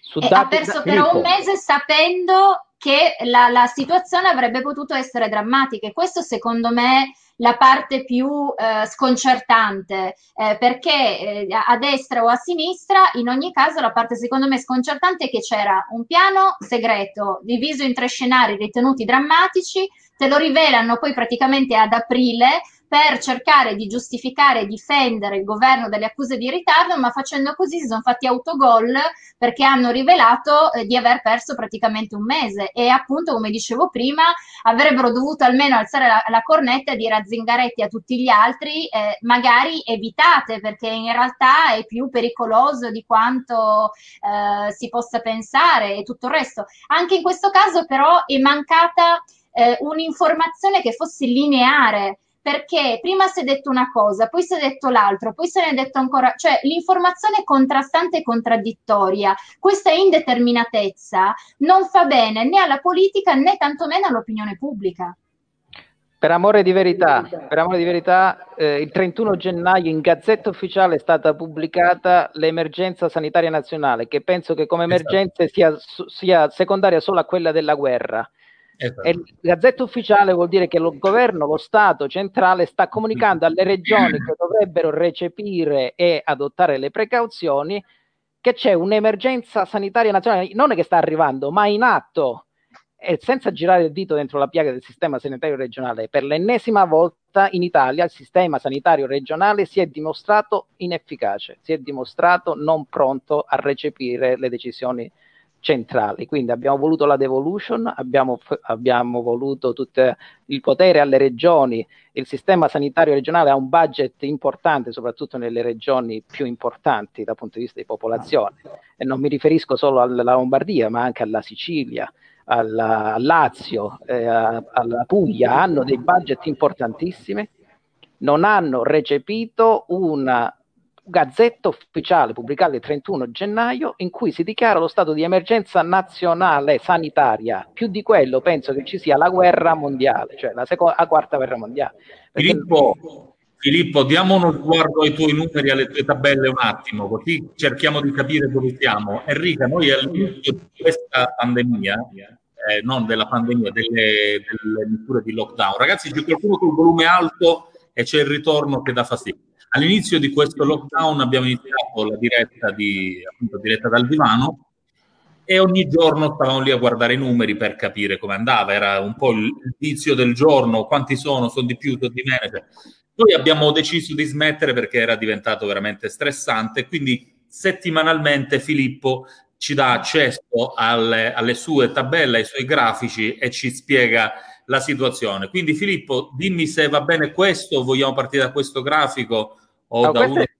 Cioè, partiamo da, da, tutte e due. Questo è il numero totale di contagi dall'inizio della crisi. Vedete, eh, l'asse delle X indicano le settimane, quindi la prima settimana abbiamo avuto pochissimi, siamo partiti da 420 contagi, la seconda settimana più 500% e, qualsi, e qualcosa. Quello è stato il campanello d'allarme, quello era il eh, primo, febbraio, il primo marzo, scusate. Primo marzo Conte ha deciso di chiudere tutto, o comunque il governo ha deciso di, di chiudere tutto perché questo incremento percentuale non è accettabile.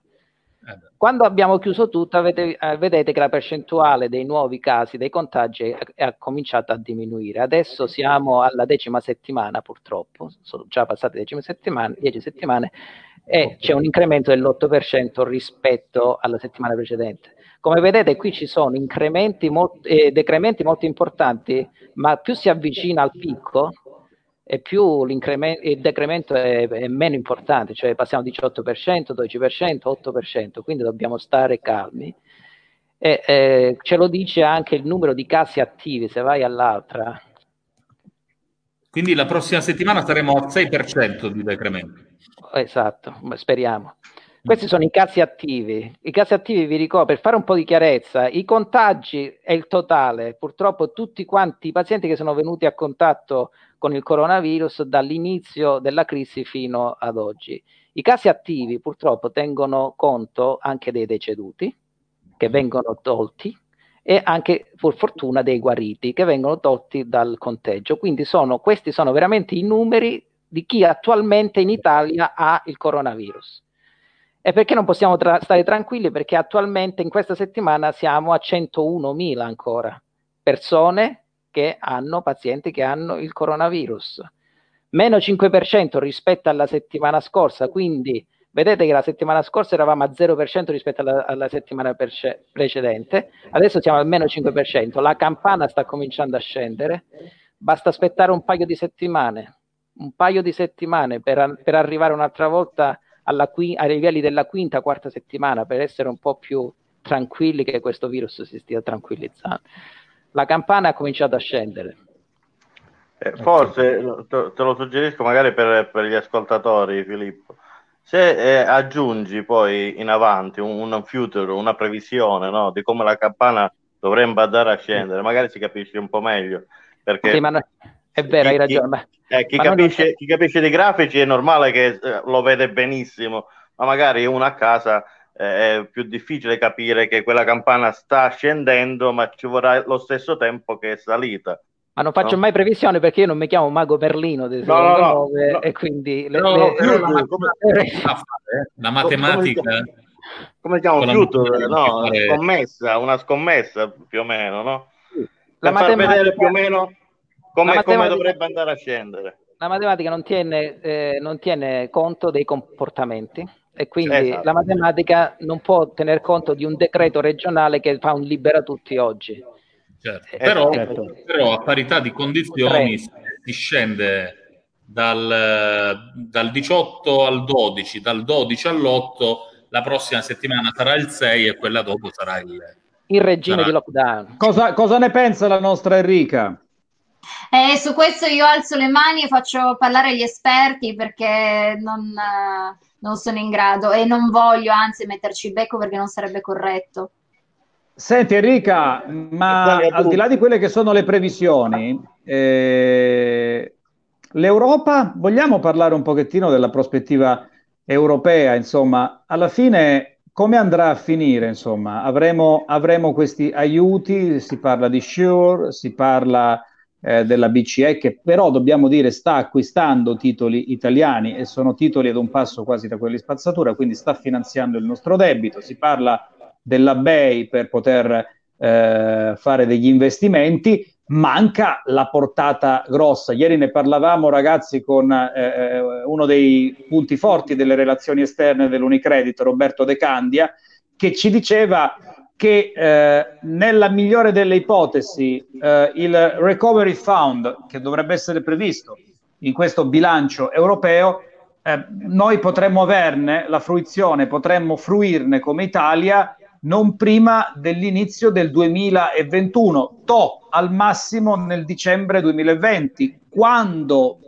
una parte forse dell'economia potrebbe essere comatosa, se addirittura non, non morta. Enrica, come, come andrà avanti l'Europa in questo contesto, secondo te? Guarda, su questo non lo so e sicuramente siamo ritornati più a regime rispetto all'inizio in cui i rapporti si erano fatti molto tesi, anche perché il comportamento del, dell'Europa era stato a mio dire vergognoso nei nostri confronti perché ci avevano trattato come un lazzaretto a cielo aperto, la conferenza stampa disastrosa della Lagarde e via discorrendo. Certo è che sicuramente i, le vere ripercussioni a livello economico le sentiremo uh, nei, nei prossimi mesi perché si sta davvero tardando a, a offrire degli aiuti concreti alle, alle persone. E già adesso ci sono le code delle persone ogni giorno uh, ai banchi dei pegni per poter vendere quel poco di oro o altro che, che, che hanno perché eh, la fame già iniziano a anche, anche l'opulenta, anche l'opulenta Torino è così anche a Torino assolutamente sì sì sì i banchi dei pegni sono chiusi tant'è che stanno protestando per la riapertura da quello che mi, mi risulta. In, un... in realtà a Torino avevano fatto proprio il servizio e c'erano quelli in coda perché era, è aperto, quindi io adesso non so sulle, sulle altre regioni, io parlo per quanto successo, successo qua. E in ogni caso il problema di chiedere lo sforzo eh, che può essere anche legittimo, di aspettare per la ri- riapertura, aprire a scaglione e tutto il resto, va benissimo, però se eh, le persone poi non hanno eh, tra l'altro non, non, sono state sospese, che ne so, i pagamenti di mutui, bollette, tasse, via discorrendo e le persone non hanno delle entrate e, e qua comunque c'è un cortocircuito, quindi o si sana questo cortocircuito o è ovvio che poi certi anche movimenti o partiti politici ne approfitteranno eh, per fare propaganda e, e, e sfrutteranno questo, questo, malcontento, ma il malcontento c'è perché oggettivamente eh, c'è una problematica che diventerà sempre più critica eh, nelle prossime settimane. Francesca, ti faccio però l'ultima, l'ultima domanda. Enrica, poi, scusami, ti faccio l'ultima domanda e poi ti, così ti salutiamo perché siamo arrivati Certo. alla fine della trasmissione. In quest'altro tuo libro, tu sei veramente prolifica dal punto di vista. Complimenti, scrivi tantissimo. Allora, in quest'altro tuo lavoro, scritto con Luca Dauria, Coronavirus, il nemico invisibile, dici come sottotitolo La minaccia globale, il paradigma della paura e la militarizzazione del paese. Raccontaci un po', ma proprio veramente, no? Chi, chi è secondo te che vuole minacciare globalmente? Parli di chi parli? Delle- delle- del governo globale, delle aziende farmaceutiche? Di chi? Di cosa? No, Enri- eh, En- allora- Enrica, pensavamo, scusami, però pensavamo che solo Burioni avesse scritto di coronavirus in questo periodo, invece anche tu ti sei applicata. Esatto, Velocissima, esatto. velocissima Però poi. il libro ha un taglio sicuramente diverso da quello di Burioni perché Meno non c'è male. nessun tipo di ottico di prospettiva medico-scientifica. La prima parte giornalistica è curata da me, la seconda da Luca Dauria che è un avvocato penalista. Eh, tra l'altro adesso si sta anche occupando di, di, eh, del- della questione del, del, del Pio Albergo Trivulzio, eh, che Ah. sta portando lui avanti eh, la, la- la causa. Eh, e, e la sua parte, ehm, tra l'altro, è anche uno studio sociologico, antropologico di come sia già cambiata e continuerà a cambiare la, la nostra vita Com- sotto diversi aspetti. E la- mh, quello che io analizzo è come sia stato, io prima parlavo di virtualità dell'informazione e quindi di alcune falle all'interno dell'informazione mainstream, delle teorie alternative, di come a mio dire eh, si stia anche strumentalizzando la percezione indotta dalla paura per stringere sempre di più le maglie del controllo. Parlo in particolare della sorveglianza tecnologica che io critico da sempre nei miei libri perché secondo me si sta un po' abituando l'opinione pubblica a cedere sempre di più la propria privacy eh, in cambio appunto della, della sicurezza. E poi mostro la questione degli attacchi speculativi, il capitalismo dei disastri e via discorrendo, cioè tanti punti di vista, ovviamente mai medico-scientifici, perché nessuno dei due è, un medico, è uno scienziato e quindi non sarebbe stato assolutamente corretto affrontarlo da questo punto di vista. Qual è il tuo parere sulla famosa app? La useremo? Ci, ci sarà un decreto che ci obbligherà ad usarla alla fine? Mm, barba Penso che dopo le polemiche che ci sono state abbiano provato a sondare il terreno, ma sarà su base volontaria, penso che sarà abbastanza un flop. Io sono assolutamente contraria a tutto questo tipo di, eh, di- di- di ricorsi a, ehm, ad app eh, e, e simili e non perché non ci sarà, non ci sarà, sembra che non ci sarà la questione della geolocalizzazione, ma perché si rischia di cedere i propri dati, in questo caso i dati clinici, a delle aziende e a dei governi e per me eh, sarebbe proprio la pura distopia. Eh, e, e tra l'altro penso che rispetto ad altri paesi come la Corea del Sud, dove è già stato abbastanza un flop, la Cina, Israele, il Giappone e via discorrendo, che sono non solo abituati, addirittura intossicati dalla digitalizzazione, ma hanno eh, un, ehm, diciamo, eh, un sistema che è in grado di analizzare bene questi dati e offrire anche assistenza sanitaria a chi qualora si riceva il messaggio che gli dica guarda che sei stato forse a contatto con Tizio Caio che sono eh, risultati contagiati. Se succede da noi che chiami i numeri non ti risponde nessuno, che hai bisogno di un tampone non te lo fanno se non sei un VIP, spiegatemi poi che cosa eh, può succedere. Eh, Secondo me non servirebbe assolutamente a nulla, anzi creerebbe ancora più problemi. ancora più paura, ancora più caos, Esatto. ancora più... Esatto, Eh, caos. vabbè, però, hai descritto, hai descritto, hai spiegato il motivo per cui l'Italia è il primo paese del mondo insomma, per diffusione. Del de- de- virus. vabbè. D'accordo, Enrica, noi ti ringraziamo veramente per essere stata con noi, per aver trascorso. Grazie a voi per l'ospitalità. È stato davvero... Enrica, grazie, grazie. Eh, e- Scusa Ugo, solo enricaperucchietti.it dove potete trovare veramente tutti i lavori di, di Enrica, potete anche acquistarli direttamente da lì. Ma poi noi siamo un social talk, ci basiamo anche su quelli che sono i fermenti social, le pagine di Enrica, anche quella Facebook in maniera particolare, sono sempre ricche di, di- di- di spunti, di riflessione e anche di anticipazioni. E come ha detto adesso nella descrizione del suo libro, ci sono eh, tante spore di futuro in quel libro, per certi versi anche un po' inquietanti. Complimenti Enrica, davvero, e grazie, grazie. per essere stata con noi. Grazie. Speriamo grazie. di vederci in altri contesti e non in Buona altre pandemie.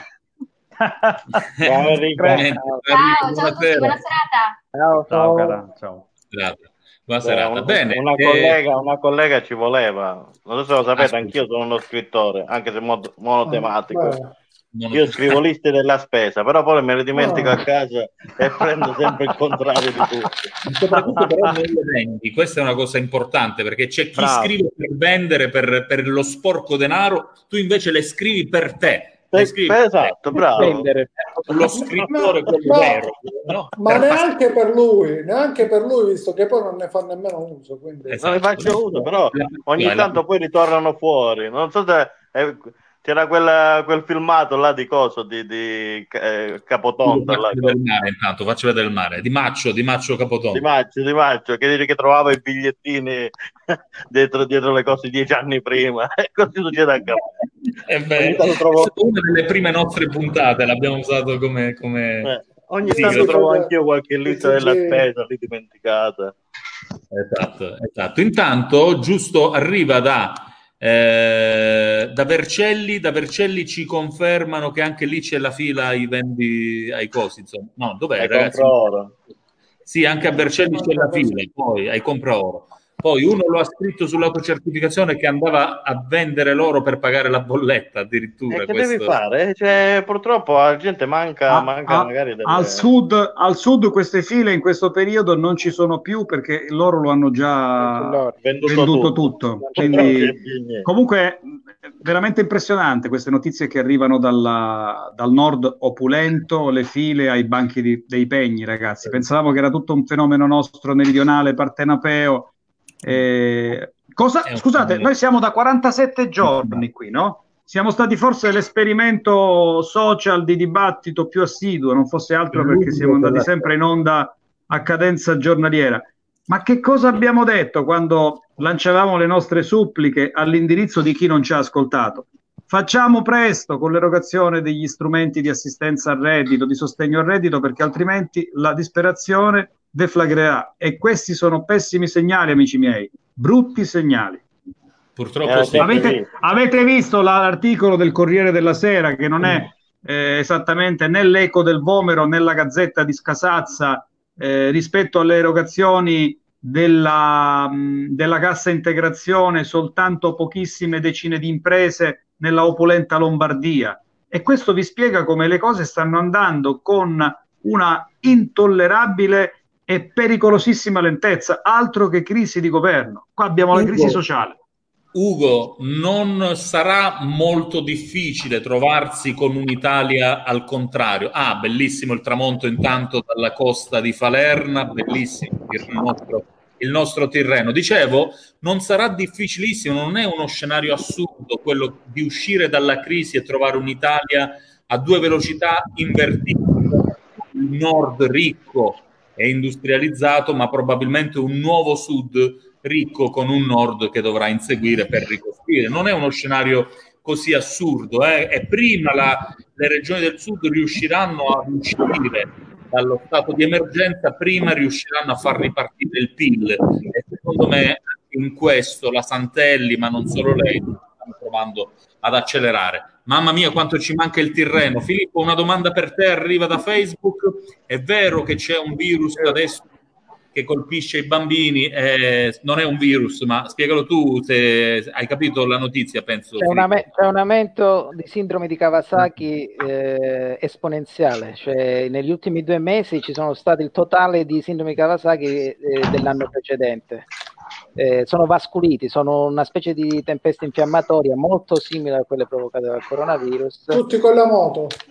Eh, sì. No, è una, è una, cosa molto no, seria. No, so, in Inghilterra so. ci sono stati cinque, i primi cinque bambini morti. Ah, ma, ma, ma, quali, ma, ma quali sono Italia... le connessioni con il corona? Quali sono le connessioni con il coronavirus? Se ci si, sono? È pensa- si è pensato che ci fossero delle connessioni, ma non sono state dimostrate eh, correlazioni tra coronavirus e sindrome di Kawasaki. Ci sono solo molti più morti del solito di vasculiti infiammatorie da, in bambini sotto i 5-6 anni eh, ma non, riusciamo, non si riesce a capire, non c'è niente di pubblicato e non si riesce a capire che cosa sta Però succedendo. Però questa correlazione era stata data senza parlare di sindrome di Kawasaki proprio all'inizio della pandemia del coronavirus e in Italia si parlava appunto di questi sfoghi eh, sì. no? sulla pelle dei bambini e i problemi vascolari e si sì. pensava fosse il coronavirus ma poi si è escluso. Ora è ritornata la notizia perché in Inghilterra appunto c'è la stessa ipotesi in Inghilterra che è arrivata dopo di noi nella crisi coronavirus, ma come eh, ancora non c'è la correlazione, non è stato pubblicato niente, quindi non possiamo dire che c'è una correlazione tra coronavirus. Possiamo dire che il numero di sindromi di Kawasaki degli ultimi due mesi sono uguali a quelli dell'ultimo anno, quindi incredibilmente alti. E purtroppo sono bambini da, con meno di sei anni. Eh. Quindi... E, e, di questo non c'è neanche lì, c'è il, il, come si chiama, il vaccino. No, no, no è, un, è, un'infiammazione, non è un'infiammazione, non è, un'infiammazione. Non è, non è, come la varicella qua, la, non la varicella, cos'era qui? Dai, in Romania. Morbillo. Eh? Il morbillo, il morbillo. Non è, non è la stessa morbillo, è un vi- morbillo è un virus, quella vasculite è una infiammazione provocata da una tempesta di interleuchine, ma non sappiamo di che da origine. In Inghilterra dicono probabilmente, probabilmente è il coronavirus, questa è la, la tesi eh, che sta andando in Inghilterra. Va bene ragazzi, oggi faccio il cattivo, siccome ogni volta arriva qualcuno che poi fa arrivare la trasmissione a due ore, due ore e un quarto, due ore e mezza, oggi la chiudo qui, eh? faccio come Martelli, anzi faccio come Conte, anzi faccio come hai, Mascaro. Vabbè, hai, hai, hai imparato alla fine del ciclo, alla 47esima puntata, complimenti. Sì. Invece vogliamo dire che ragazzi ci stiamo avvicinando alla fine, ci stiamo avvicinando alla fine. Con la fase 2 bloccheremo anche diretta dal divano tutti i giorni, non ci sarà più perché dobbiamo pure noi uscire e prendere aria, no? Domenico, l'ultimo, no, l'ultimo no, giro di... avevamo chiuso e riaperto un'altra cosa. No, no, delle ultime puntate. Io, io, mi, io mi, auguro allora, questa versione, io, io, mi auguro in questa versione, in questo eh, eh pandemic mood, di non, riapri- di non riaprire mai, di non riaprire mai. Non riaprire mai. Di, non, di non riaprire mai, magari fare altre iniziative, di non fare più eh, una puntata al giorno per tutta la durata ah, no. di altri eventuali lockdown, perché quando ci sono i lockdown significa che ci sono le pandemie, le epidemie, insomma, sono cose Speriamo molto brutte. Eh, certo, guardiamo con grande speranza a questo 4 maggio, ma sappiate, ve lo, diria, ve lo dice, vi diremo fino alla fine che non è che è finita la guerra, insomma, entriamo in una fase diversa della, della guerra. Altre battaglie, la battaglia della convivenza. Ma... Proviamo a strappare un Proviamo. sorriso agli ascoltatori a costo di ricevere la censura da parte di YouTube e di Facebook. Quest'oggi voglio chiudere con l'immunità di gregge di Checco Zalone, eh, come da Festival di Sanremo, eh, presentazione niente male. Speriamo che si senta perché se no. Ciao a tutti, torniamo domani alle 18. Ciao, ciao. ciao. Una delle ultimissime puntate. Non si sente? però questa volta c'è, vi giuro. Ma me lo immaginavo io.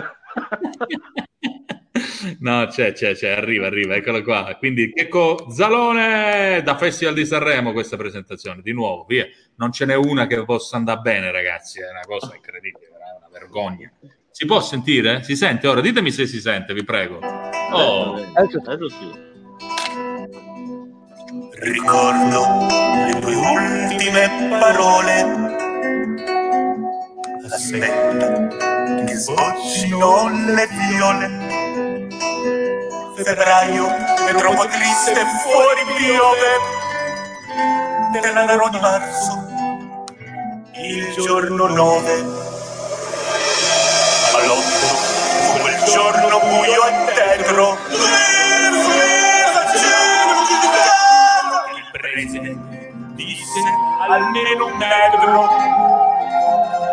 Da allora aspetto invano in questa stanza due cose stringo in mano. Una è la speranza. Arriverà. L'immunità di rete sui monti e sulle spiagge più bella sarai tu, amore mio. Verrai tu contra me e l'ultimo tampone sarò io per te. La quarantena, sai, è come il Veneto, spegne i focolai piccoli ma può accenderne di grandi come quello che arde nel mio cuore. Lui non resta a casa, il mio cuore va per le strade, scavalca muri, varca portoni, perché anche un cuore si rompe. Arriverà l'immunità di gregge sui monti e sulle spiagge. La pecora più bella sarà tu, amore tu dimmi solo dove ti porto 19 che Covid non è Irina è la tua giornata fortunata. Sai cos'è un toy boy?